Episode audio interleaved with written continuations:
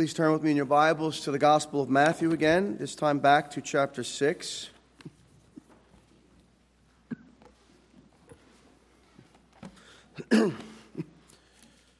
As you're turning there, let me just note as well something I probably should state periodically for those who may be uh, newer to the church or visiting. Inside the bulletins, there is a sheet um, for note taking if you'd like. For those of you who would follow better when you're taking notes, there are fill in spaces if that helps you focus. Some people, it doesn't help you focus, don't do it. But if it does, sometimes it's for children, can be helpful. It's there. So we just want to let you know that that is inside the bulletin uh, in case you ever would like to use that. Matthew chapter 6, we'll read verses 16 through 18.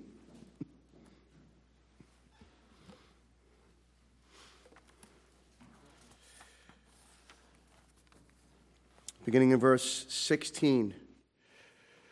Moreover, when you fast, do not be like the hypocrites with a sad countenance, for they disfigure their faces that they may appear to men to be fasting. Assuredly, I say to you, they have their reward. But you, when you fast, anoint your head and wash your face, so that you do not appear to men to be fasting, but to your Father who is in the secret place. And your Father who sees in secret will reward you openly. Let's pray. Father, we again give you thanks for your word. We give you thanks for these important teachings of the Lord Jesus Christ in this sermon. We pray, Lord, that you would help us to understand it, to properly apply it. We pray that you would direct our paths in our lives by your Spirit, and that even now you would lay hold of our attention by your Spirit so that we would hear from you and from your word. We pray that your grace and forgiveness would be upon us, Lord, so that we could receive benefit freely through Christ. So please hear our prayers, we pray in Christ's name. Amen. We've been working through this section on the Sermon on the Mount where our Lord has been addressing the ungodly behaviors of the religious leaders, most particularly related to acts of worship. We've completed our consideration of charitable deeds first and then we moved on to consider the topic of prayer. And this morning, then, we move on now to consider the matter of fasting. And again, as we've been seeing in the previous examples, our Lord will first address the ungodly, self serving actions of the religious leaders before describing the proper way in which his followers, those who are truly part of his kingdom, should fast. And all in all, we'll come to see here this morning as well, again, the general principle that our Lord is setting forth, which ought to govern all of our acts of worship and service to God. And so uh, we've talked about in the past, and I repeat again that um, it's not that these are the only laws that Jesus gives us, or this is all he's concerned about, but he's giving us a few key examples, especially related to the misuse of the religious leaders, that ought to direct all of our worship and all of the ways in which we seek to serve and live our lives before God. Now, let's ask this question to start What is fasting? Let me explain what fasting is and how it is relevant to the Christian life. Sometimes it's easy to assume, and I know I've done this many times, it's to assume that we all understand these things, and, uh, and that could be a bad thing. And sometimes people don't really understand what, what these practices are or what certain doctrines are, and it's good to go back and just start from the beginning. Very simply, then, fasting involves denying yourself food for any allotted period of time to some extent, we can say that we all fast in the sense that, generally speaking, there's a certain point in the evening where we no longer eat any food for several hours. And so we fast through the entire night. And then in the morning, at some point, we break the fast when we eat, which is why we call that break fast or breakfast. Some diets, in fact, some people in this church are on particular diets where they utilize weekly fasting periods, uh, certain days of the week, maybe one or two days in the week, or parts of days where people fast for various health purposes, uh, or for cleansing out the body, or rebooting the digestive system in some way. Uh, and so they might miss a day of meals or some type of, uh, some degree of meals. Uh, and so there are health reasons why people may fast as well. From a spiritual standpoint, throughout history, the people of God would utilize periods of fasting as a means of seeking God in a very unique and fervent way. In a sense, the individual who is fasting for spiritual reasons is afflicting his or her body in this way by denying themselves food for a time uh, as a means of expressing a sense of fervency and intensity in seeking the Lord.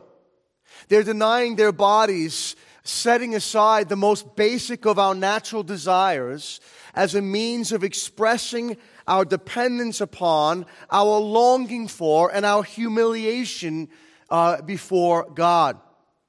To this end, fasting is generally focused in nature. It's intentional. It's focused on some particular matter of urgency which the individual is seeking to set before God. You generally don't fast in times of refreshing or, or, or, times where you're going through really good times and good spells in the Christian walk. It's generally not a time when people fast. Some important matter has arisen. Maybe there's a war that's going on uh, against enemies our country is in war with another country or something like that. In the case of Israel, when they were at war at times, there would be fasts, especially when the enemy was more powerful from a natural standpoint. Or perhaps when dealing with some form of prolonged or painful affliction that somebody is going through. There might be people who fast and pray for that individual, or they themselves may fast. It could be a spiritual, a mental affliction, or even a physical one uh, in general, some type of a health issue.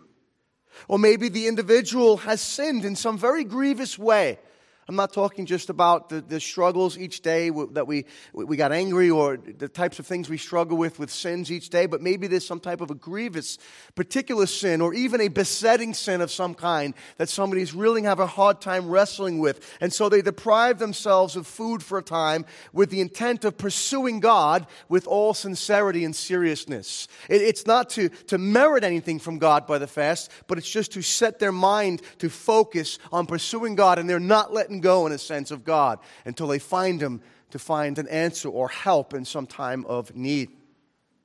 The Israelites would fast for various reasons, especially, as I said, when facing a much stronger enemy in battle or when bearing the weight and guilt of their sins against God. While we're not told directly, we can imagine that King Hezekiah, when the Syrians uh, had come in and they had conquered the northern kingdom of Israel and took them into captivity, and then took over all of the, the fortified cities of Judah and basically just put their arms around the neck of Jerusalem, and Jerusalem was on the verge of being taken.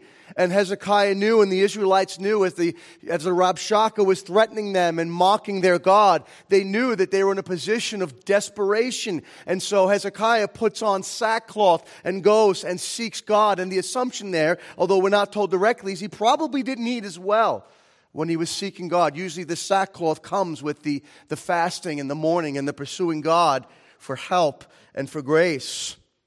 Some of you may recall when David, King David, had sinned with Bathsheba and she was with child, and he had Uriah killed. And when David was confronted by the prophet Nathan, he was told that the child would die, and the child had an illness right after, soon after it was born. And, and David had hoped he had gone and fasted and put on sackcloth and refused to eat, and he laid on the floor, and he had hoped that in some way, that as he appealed to God, that God might change his mind, as it were, and allow the child to live.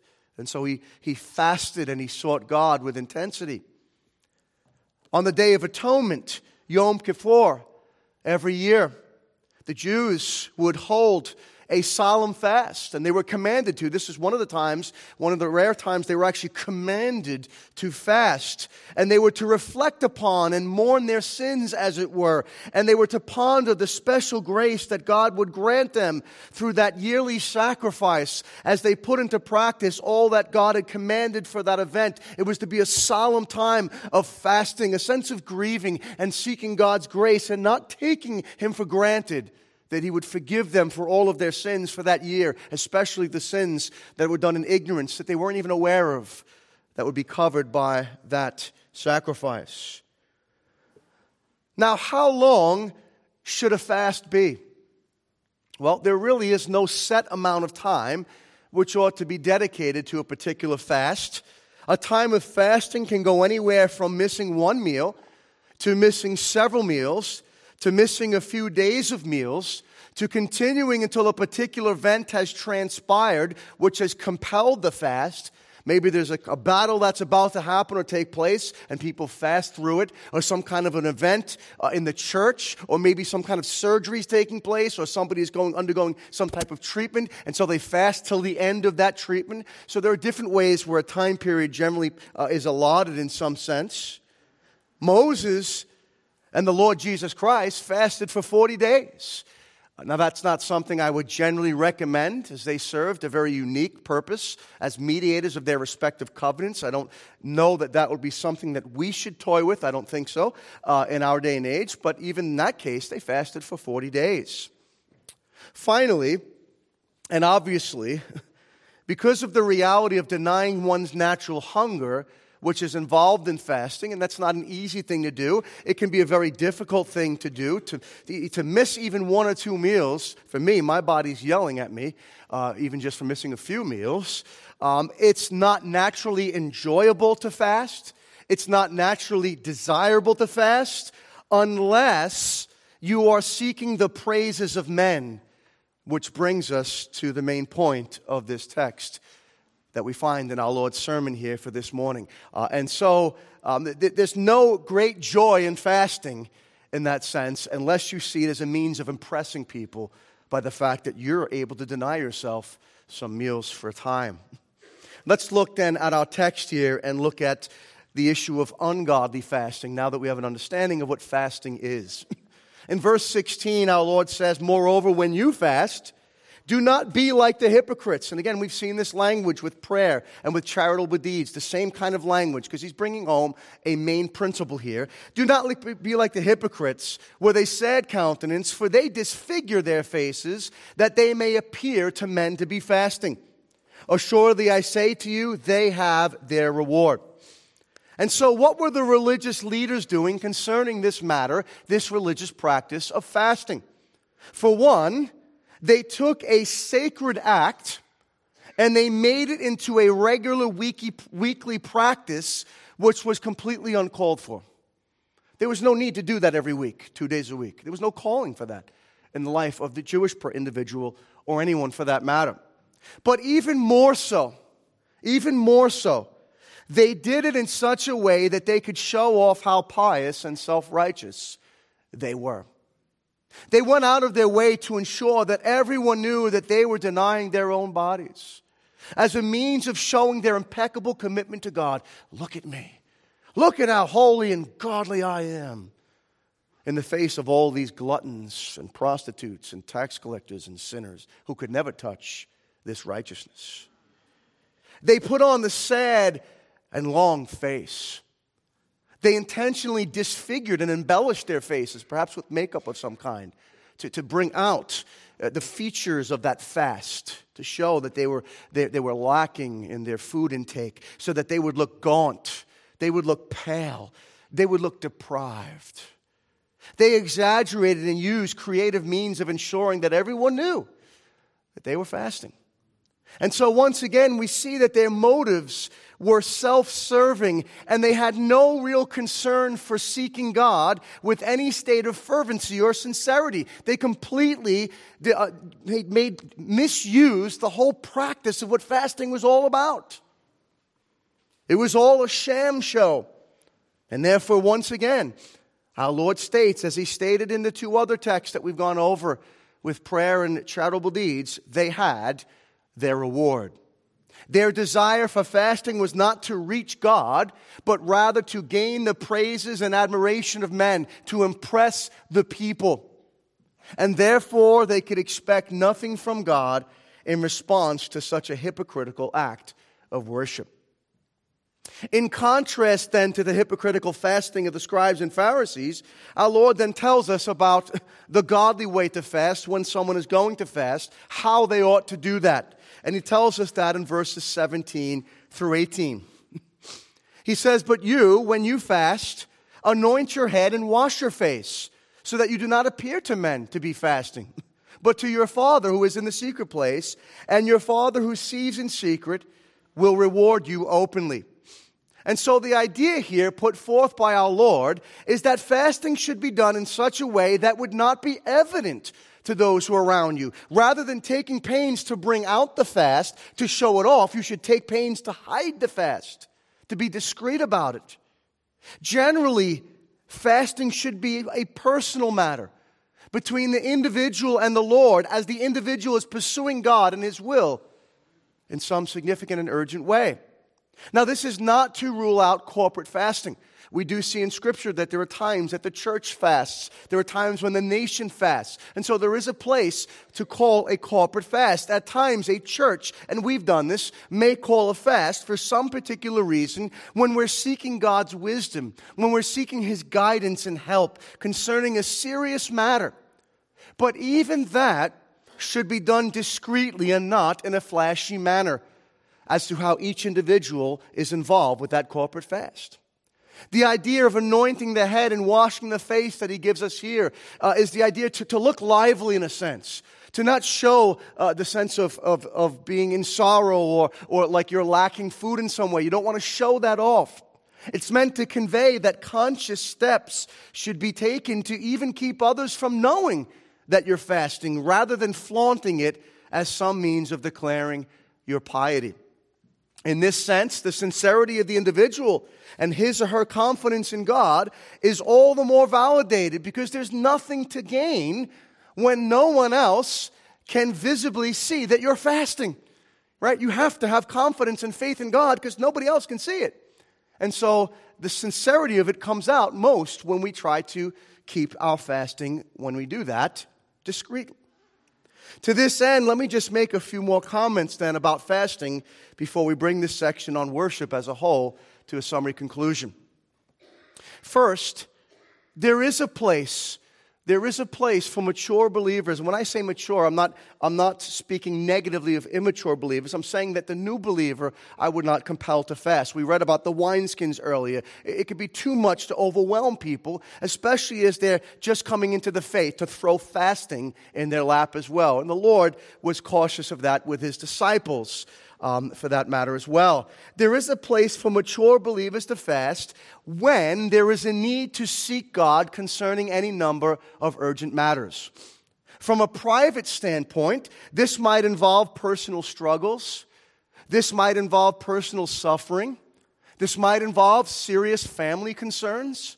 It might involve wrestling with some form of besetting sin, repentance over a particular grievous sin and any other personal matter that compels an individual to seek God with a unique sense of fervency and urgency.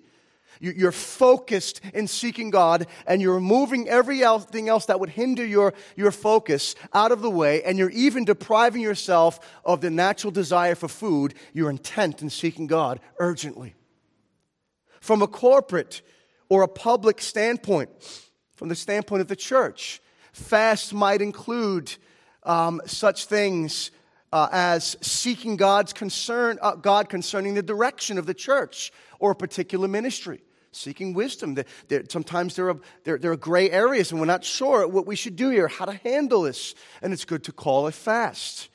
Mourning over the moral, over the moral condition of our country seeking to appoint new elders and or deacons. We always should fast. We, we see that in scripture that they did that before we just put men into the office because we don't always see things in leadership even when we recommend people to you. We, we do our best to make good judgments. If we're going to recommend somebody for the diaconate or the, elder, or the eldership it has to be a, a unanimous decision of both boards just to recommend them to you and then you have to vote. And we need 75% of you i believe to get that person in the office. We take that serious but we need to fast because we still don't trust even us. We know that we can fall short in, uh, in our observations and what we can see or not see about the individual's heart.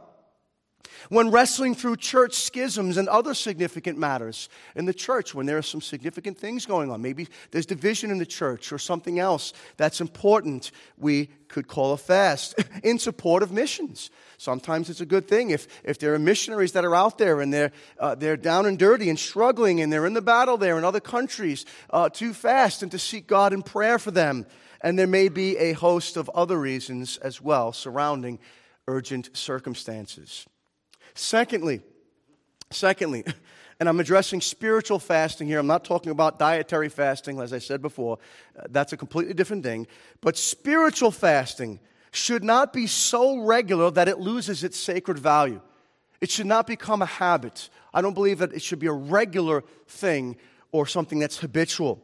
It shouldn't be normative but rather it should be for extraordinary and unique circumstances, especially involving matters of urgency. There's nothing inherently holy about fasting in and of itself. God is not impressed by the act simply because we do it. And we could fall into that category uh, when Paul addresses, I believe it's Timothy, or maybe in Thessalonians, we went through this and I'm forgetting now, about the idea of, of bodily exercise and profit, uh, profiting little. In other words, when you deny the body certain foods, or you deny the body your sexual desires in, in a married relationship, you're not impressing God by that. There's nothing holy about doing that. And fasting can become that if we're not careful. We need to ensure that there's a purpose for it that there's a sense of urgency, a real design to it, and it's not just a, a, regular habit for the sake of doing it, unless you're doing it for health issues. I'm talking about from a spiritual standpoint. Thirdly, and extremely important, fasting ought always to be accompanied by prayer. If you're going to fast and not pray, don't bother fasting. Or if you're going to just do one or the other, just pray and don't fast. I believe prayer is more important. The whole intention of fasting is to express a sense of urgency, humility, and dependence upon God. It is, in fact, an urgent seeking of God that's centered upon some matter of importance. And so, if you fast without praying, you've pretty much defeated the whole purpose of fasting. Fasting in itself does nothing to move God in some way any more than heathens' repeated chants or cutting of themselves remove God, uh, move God. And there are people who think that. There are people from a religious standpoint who think that just doing these periodic fasts is some kind of a penance or some means of attaining merit before God. And if you do that, you've just contradicted the gospel, right? So that's not the purpose of fasting. Fasting is a means of preparing our own hearts to seek to seek God with a sense of urgency, humility, and God dependence. It's never a means of coercing God in some way. Well, if I just fast, maybe God will do this. No. He's not impressed, but he doesn't need us. Well, I just want to see people starve themselves. No, it's, it's for our benefit to get us in the right mindset to say, look, we're putting everything out of the way. We're depending on God. We're humbling ourselves before God. And we're seeking God with a matter of urgency, even denying the most essential thing that we need of food for a time so that we can seek God with a sense of fervency. And so it's not to be something where we think we're moving God in some way because we're not eating. Fourthly, when fasting, and I think this is just a practical thing, and I want to say this just from a practical standpoint, one should ensure that he, she drinks sufficient water. Okay? Don't go into the I'm not going to drink water fast. Okay? That, that's dangerous. Fasting should never include cutting off the water supply as well. That would be called fainting, or at the very least, it may be called suicide. Um, you need to drink water or fluids of some kind uh, when you fast. Furthermore, women who are pregnant or nursing young children or people that are taking various medications, people with various kinds of disabilities and those kinds of things should certainly exercise care when committing to any type of a fast for any period of time. Sometimes you may say, Hey, I want to fast. And you're not thinking about the fact that you're on a medicine for whatever blood pressure or whatever it is. It could be a mental thing, a psychotropic drug. I don't know whatever it is, and you could actually do some harm to your body. And so we want to be careful. The Lord knows. He knows our hearts, He knows our desires. And it's okay not to fast when there's an obvious physical threat in view. And to, to, to take that threat and say, well, I'm going to have faith in God, I think is to be presumptuous and it's to tempt God in some way. So you don't want to do that. And if you've never fasted before, you might not want to start out with the 40 day fast. Uh, or even the seven day fast if you've never fasted before, because especially us in the American culture, we're used to having three meals a day at least, uh, and other things. In that culture, it was probably a little easier to fast in that time when they probably ate more better proportion to whatever it was, and healthier food that wasn't what we have in McDonald's and all this stuff. Uh, we want to be careful um, if it's your first time to make sure that you don't overdo it. Even missing a meal or two can help someone get a sense of how well your body is going to cooperate with you when you fast. You can always increase it at a later point in time if the occasion calls for it. I'm just saying all these last things uh, as a means of saying you use wisdom when you fast. There is a place for it, but be careful as well. Fasting does hold a place in the life of the Christian, and probably most of us could use uh, could do it a bit more. I can say for myself that I don't fast very often at all, uh, and it's it's something that could be a better practice. Again, not habitual, but something that there's a better place to have in the life of the Christian. Um, but we should do so discreetly we should do so focused, we should do so with good reason, and we should do so with the right intentions and motives. Well, brethren, let's bring this then all together based on what we've gone over in these three sections dealing with the aspect of worship, because there is a general principle here that are given in these three examples. In our consideration then of the ungodly actions of the religious leaders, seen first in these three areas of worship charitable deeds, in prayer and fasting once again we come back to the general principle that our Lord is seeking to convey, which is rooted in the foundation of the Beatitudes that we, we went over at the beginning, and which is meant to cover all of our acts of service and worship before God. These are principles that go beyond fasting and charitable deeds and praying and have to do with our entire Christian life.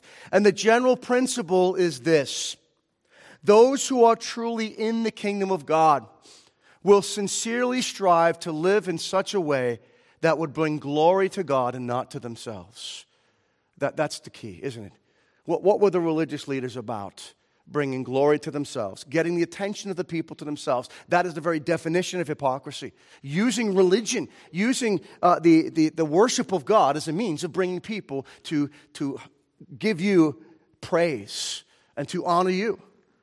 To this end, we ought to strive to serve in such a way that would draw people to God and not to ourselves. And brethren, while this principle may seem so obvious, if we're honest, we have a lot of fight in us that is constantly trying to draw attention to ourselves.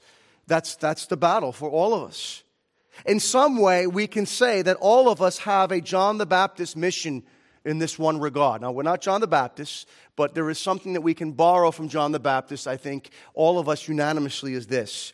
Our respective ministries and services should be ever governed by the desire to decrease while Christ increases. We don't ever want to put ourselves forth in any kind of a ministry where that if we were to die or we were to leave or fall away in some way, God forbid, it would ruin the entire ministry because it was built on us instead of Christ. We need to be those who decrease and are constantly pointing others. We need to be to, to Christ, to be friends of the bridegroom. We were just at a wedding. Um, Matthias McMahon was just married, and it was a nice event, very quick wedding as far as the ceremony goes. Um, but when we were at that wedding, one thing you thought about is the, the bride and the bridegroom are, are the center of that event. And you can imagine if we're sitting in the pews over here, and if I'm sitting back there and I kind of come out with a tuxedo on and I cut ahead of the, of the groom, and Matthias, I push him aside and I kind of just put my hands up and I get the attention toward me, how rude that would be, how wrong that would be. And Matthias would have a right to be angry with me. Or if the bride, somebody came in and had a beautiful dress that was full of lace and a big trail and jumped in front of her, you would say, What are you doing? That's insane. That's their wedding. It belongs to them. Well, brethren, we have to have that kind of a mindset for the groom the Lord Jesus Christ and his church, and especially that Christ would receive the honor. We are the friends of the groom uh, and not the groom.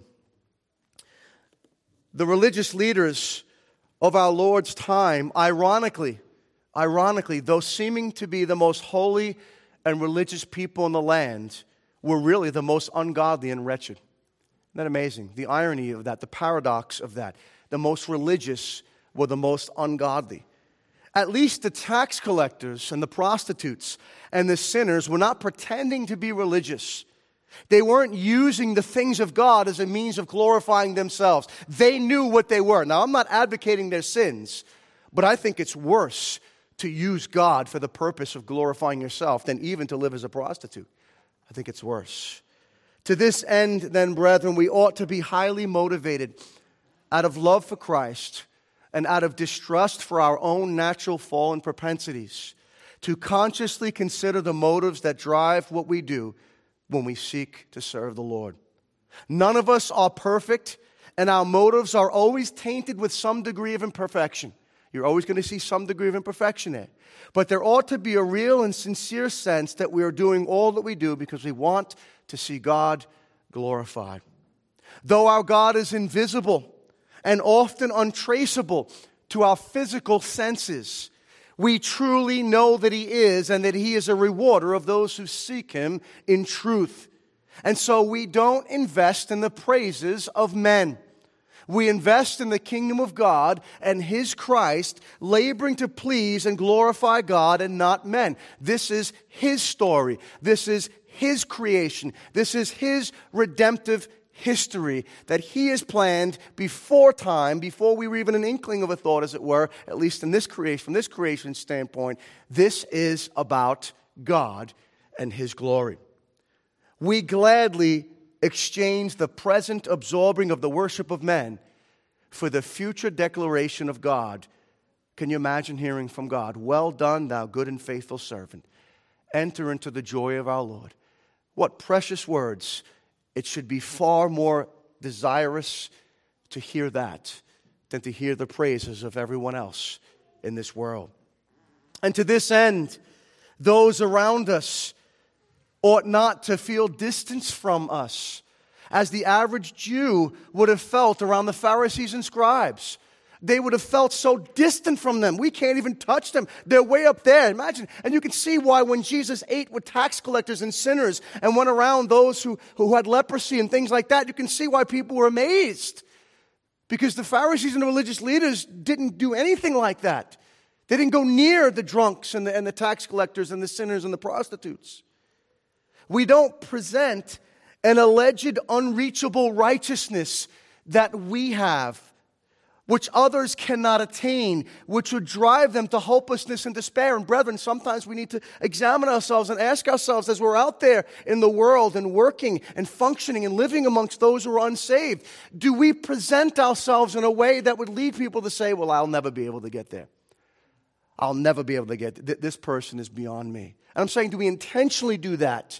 Now, people will, will do that to some extent when they see us living a godly life. I'm not talking about that but do we push that on people so that they feel that there's no hope for them? We ought to rather come alongside of sinners as fellow dependents upon the grace of Christ, pointing them to the same wonderful Savior who saves to the uttermost and who has condescended so low, so low to save us. We ought to show others and say, Look, see that worm in the puddle over there? That's me.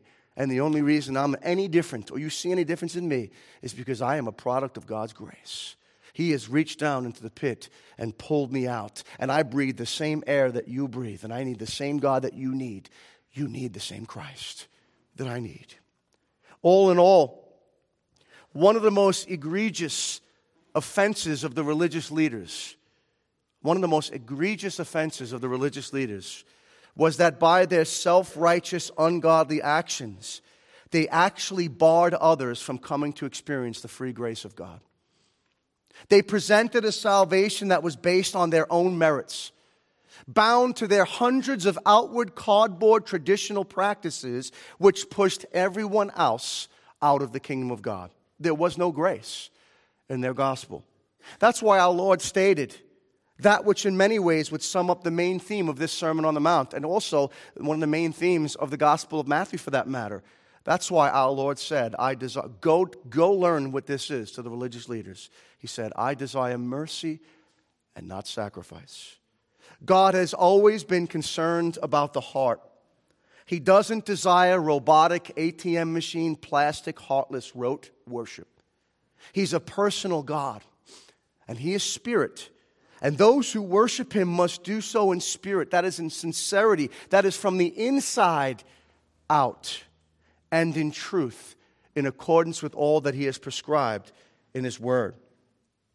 Well, let me leave you now with this closing exhortation to those of you who are outside of Christ. If you are not, if you are not a Christian here this morning, this entire truth, all that we've been going over in this Sermon on the Mount concerning the heart, is so relevant for you. From a negative standpoint, you must understand that if you die in your sins, you will remain forever condemned and you will bear the fierce wrath of God forever. And God is not interested in mere religiosity or outward works to try to merit his favor. God is interested in the heart. Unless your heart is changed and your sins are paid for, you cannot stand before the judgment seat of God and be declared righteous. The scriptures clearly teach that you need to be born again. But the good news is that everyone, everything God righteously requires of you, He has provided for in His Son, Jesus Christ. Everything that you need.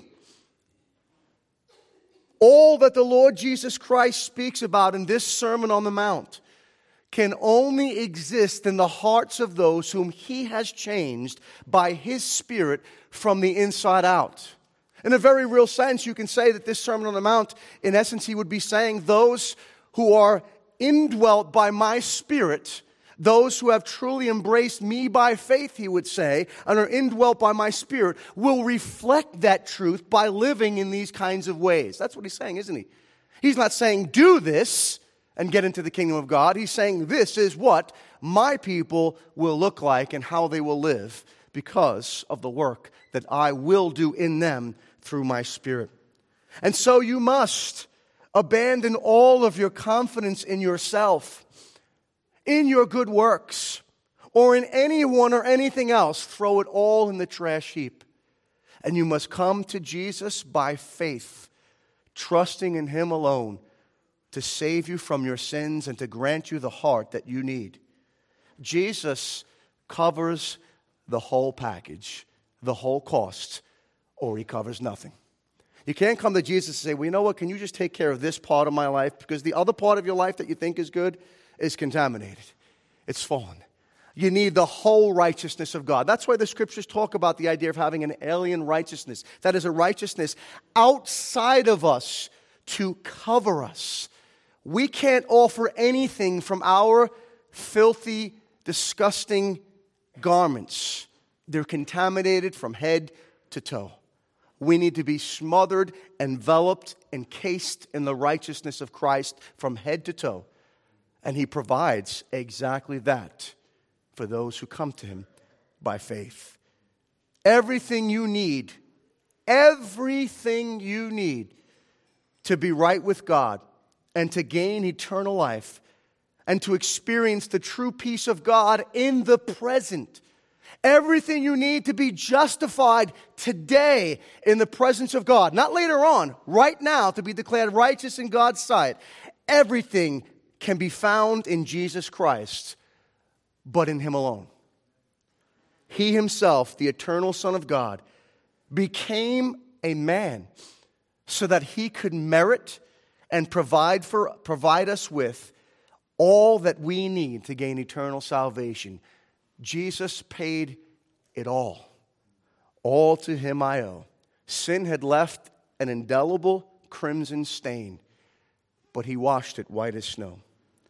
And so I would exhort you this morning, if you're outside of Christ, to repent, to acknowledge your sin, to confess it before God, and to seek Christ in truth, submitting yourself to his will and authority while you still have breath. For he is called Jesus because he will save his people from their sins. Let's pray. Father, we do give you thanks for your word. We thank you that we have such a faithful, glorious Savior who saves to the uttermost. What a glorious reality that is, Lord. And for the Christian in this room who knows you for however many years they've known you, it could be for a hundred years or more, we can say, Lord, we can say to the fullest that we thank God that we bear Christ's righteousness today as much as we did when we were first saved. We need Him. And Lord, we pray that this would guide us in our actions, especially of worship, that we would worship from a pure heart, that even in fasting, should you call us to fast as individuals or as a church, that we would do it not to be seen by men, but that we would do it to seek you with fervency and with a sense of urgency, knowing that you hear us, not because we fast, but because we're in Christ. And Father, we do pray that you would be pleased to answer the prayers uh, for, for those in this room who do not know you. We pray, Lord, that you would lead them to that rock of the Lord Jesus Christ, who alone can keep them from sinking in sand, who alone can keep them from sinking in the weight of their sins. We thank you that our Savior is so glorious so full of grace, that his atonement was so effective that he is a far greater Savior than we are, even sinners, and we are terrible sinners. Father, we ask that you'd hear our prayers and do the work that only you can do. We pray in Christ's name and for his glory. Amen.